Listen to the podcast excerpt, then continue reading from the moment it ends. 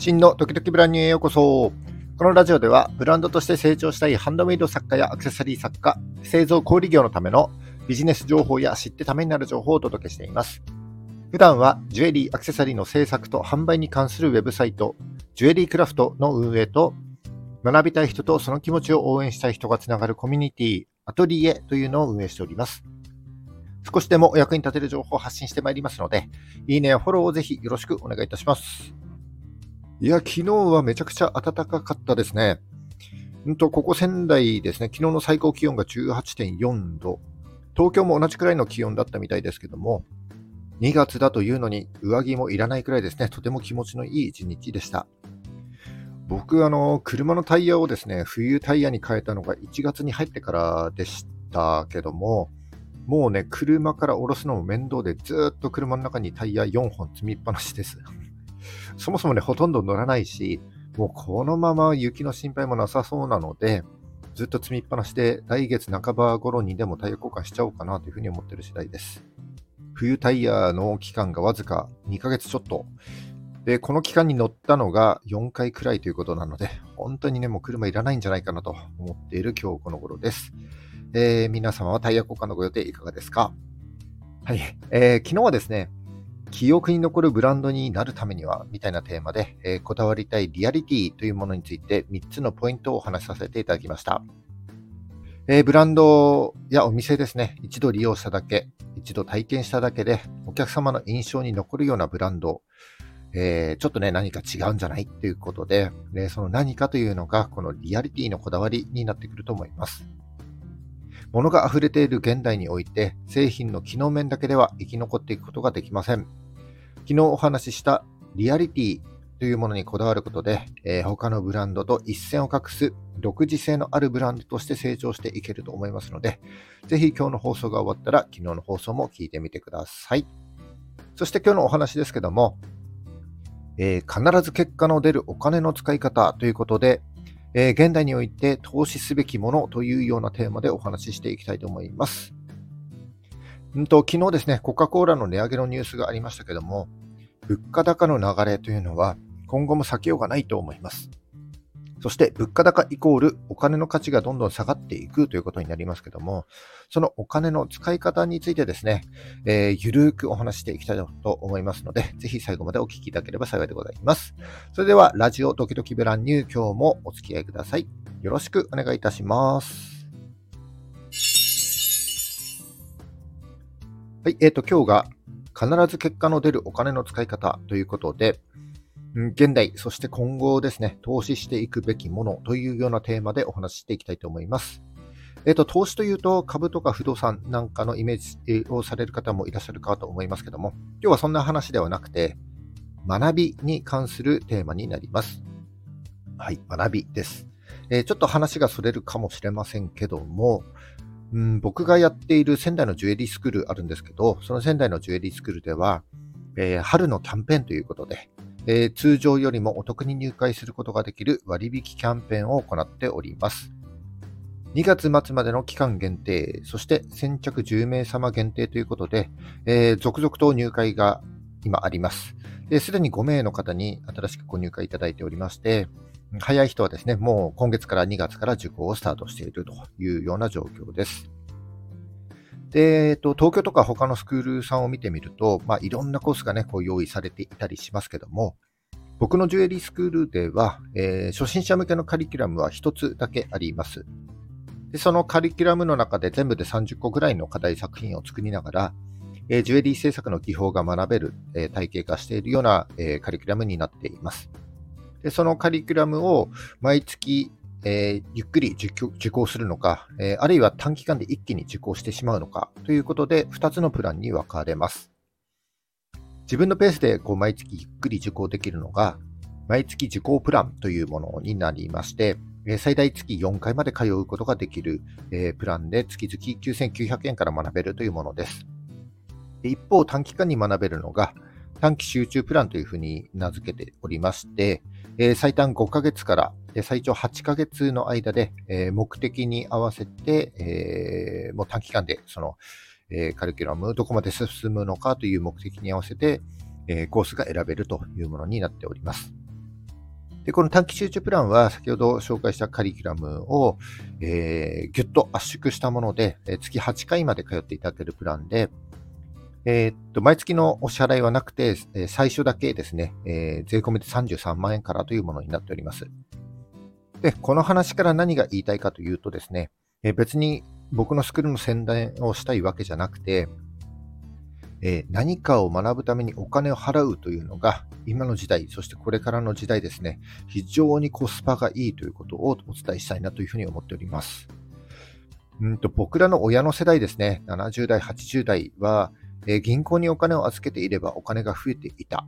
というような時代かもしれませんけども、え、今はですね、銀行にお金を預けておくよりも、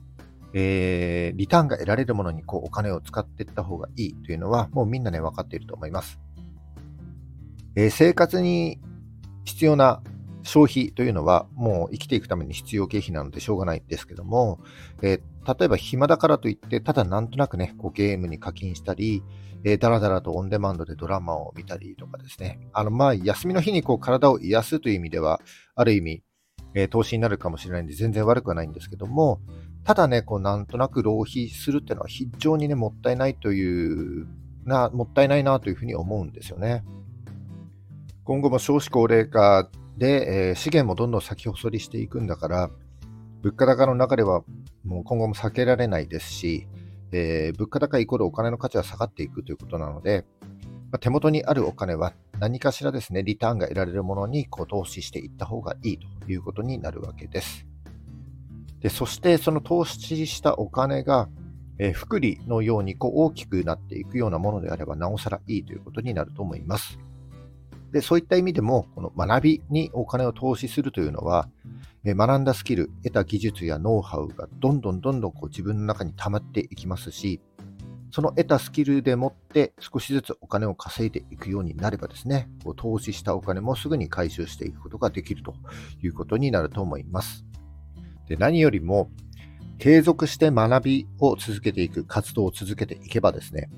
それはもう自分の強み自分の能力以外の何者でもないので、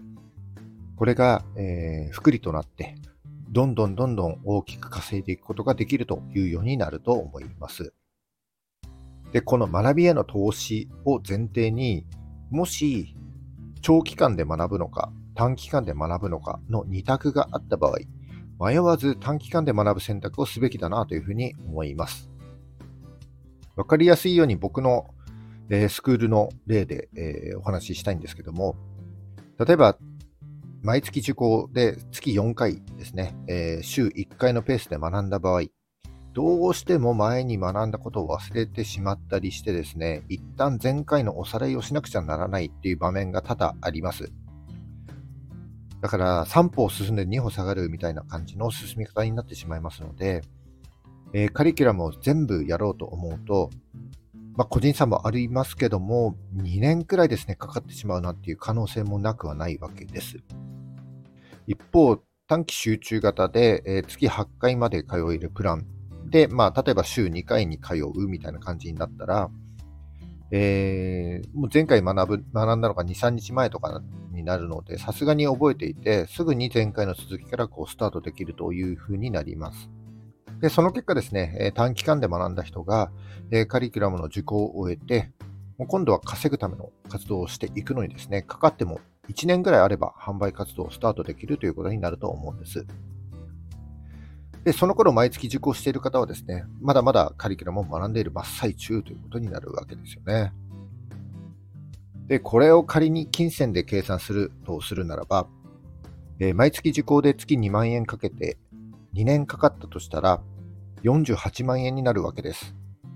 一方、短期集中プランの方は33万円から始められますので、圧倒的に短期集中型の方がコスパがいいということになります。そして進む時間というのは両者とも一緒です。で、2年後、毎月受講の方が、え、学んでいる中ですね、短期集中で学んだ方は、すでに販売活動の1年を終えているという形になりますので、仮に毎月の売上が3万円だとしても、年間で36万円稼いだということになります。えー、で、この話ですね、今回は、えー、僕が仙台でやっているジュエリースクールを例にあの説明しましたけども、どんな分野でも同じことが言えるんじゃないかなと思います。陶芸もそうだし、マーケティングもそう、ビジネスもそうだし、YouTube の動画編集なんかも同じことが言えて、こう意欲を持って続けてさえいれば、必ずですね、スキル、ノウハウを身につけることができます。あとは、そのスキルをどうリターンに変えていくかということを、えー、自分を売りながら、そして学びながら実践していけば、得た収入からこう学びに投資していって、で、その学びからまた収入になるという、この複利の原理でリターンが大きくなっていくという結果になっていきます。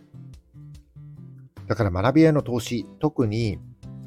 自分が好きな分野をこう掘り下げて、自分の強み、自分の能力になりそうな学びへの投資というのは、もうね、惜しまずどんどん実行すべきなんじゃないかなというふうに思いました。えー、もちろんですね、やってみて自分に合わないえー、途中でやめちゃうなんていう場合もね、もちろんあると思います。で、それはそれで自分には合わない分野だったということがわかるので、やってみた結果が出たわけですよね。でも、チャレンジしないで、ただ何もしないというのは、もうね、本当に時間とお金を浪費している気がします。え時間は有限ですので、1年先、3年先ですね、自分はどうなっていきたいのかということを考えて、えー、そこから逆算してですね、今自分は何をすべきなんだろうと。まずはゆっくり考えてみて、いろんなことにチャレンジしていくのは、とても意義のあることだと思います。えー、現代、そして今後ですね、投資すべきものは学び。他人に影響を受けない。もう自分自身さえ頑張って続けていれば必ず結果が出ます。えー、学びに通してどんどん前に進んでいきましょう。えー、僕もですね、えー、僕自身の、ウェブサイト、それからコミュニティでの学びをより一層強化していきたいなというふうに思っています。えー、僕の学び、それからコミュニティメンバーの皆様の経験と知恵が、え、皆様とシェアできるようになると、え、自分一人では絶対に得られない学びというのが2倍、3倍になっていく大きな結果になっていくと思います。え僕のウェブサイトですね、まだ見たことがないなんていう人は、えこのラジオの概要欄にリンクを貼っておりますので、ぜひチェックしてみてください。はい、以上ですね。今日は、えー、必ず結果の出るお金の使い方というテーマで、学びに対する投資についてお話しさせていただきました。えー、この話が少しでも役に立てれば幸いでございます。はい、今日は以上です。えー、2月15日、2月も残り半分ですね。んと今日の最高気温も19度ということで、昨日と同じくらい暖かいみたいです。東京は最高気温が20度という予報でしたので、もうすっかり春だなという感じですね。ただ、ここ仙台では雨の予報も出ているみたいですので、お出かけの際はお気をつけください。それでは、ラジオドキドキブランニュー次回もお楽しみに。それじゃあ、バイバイ。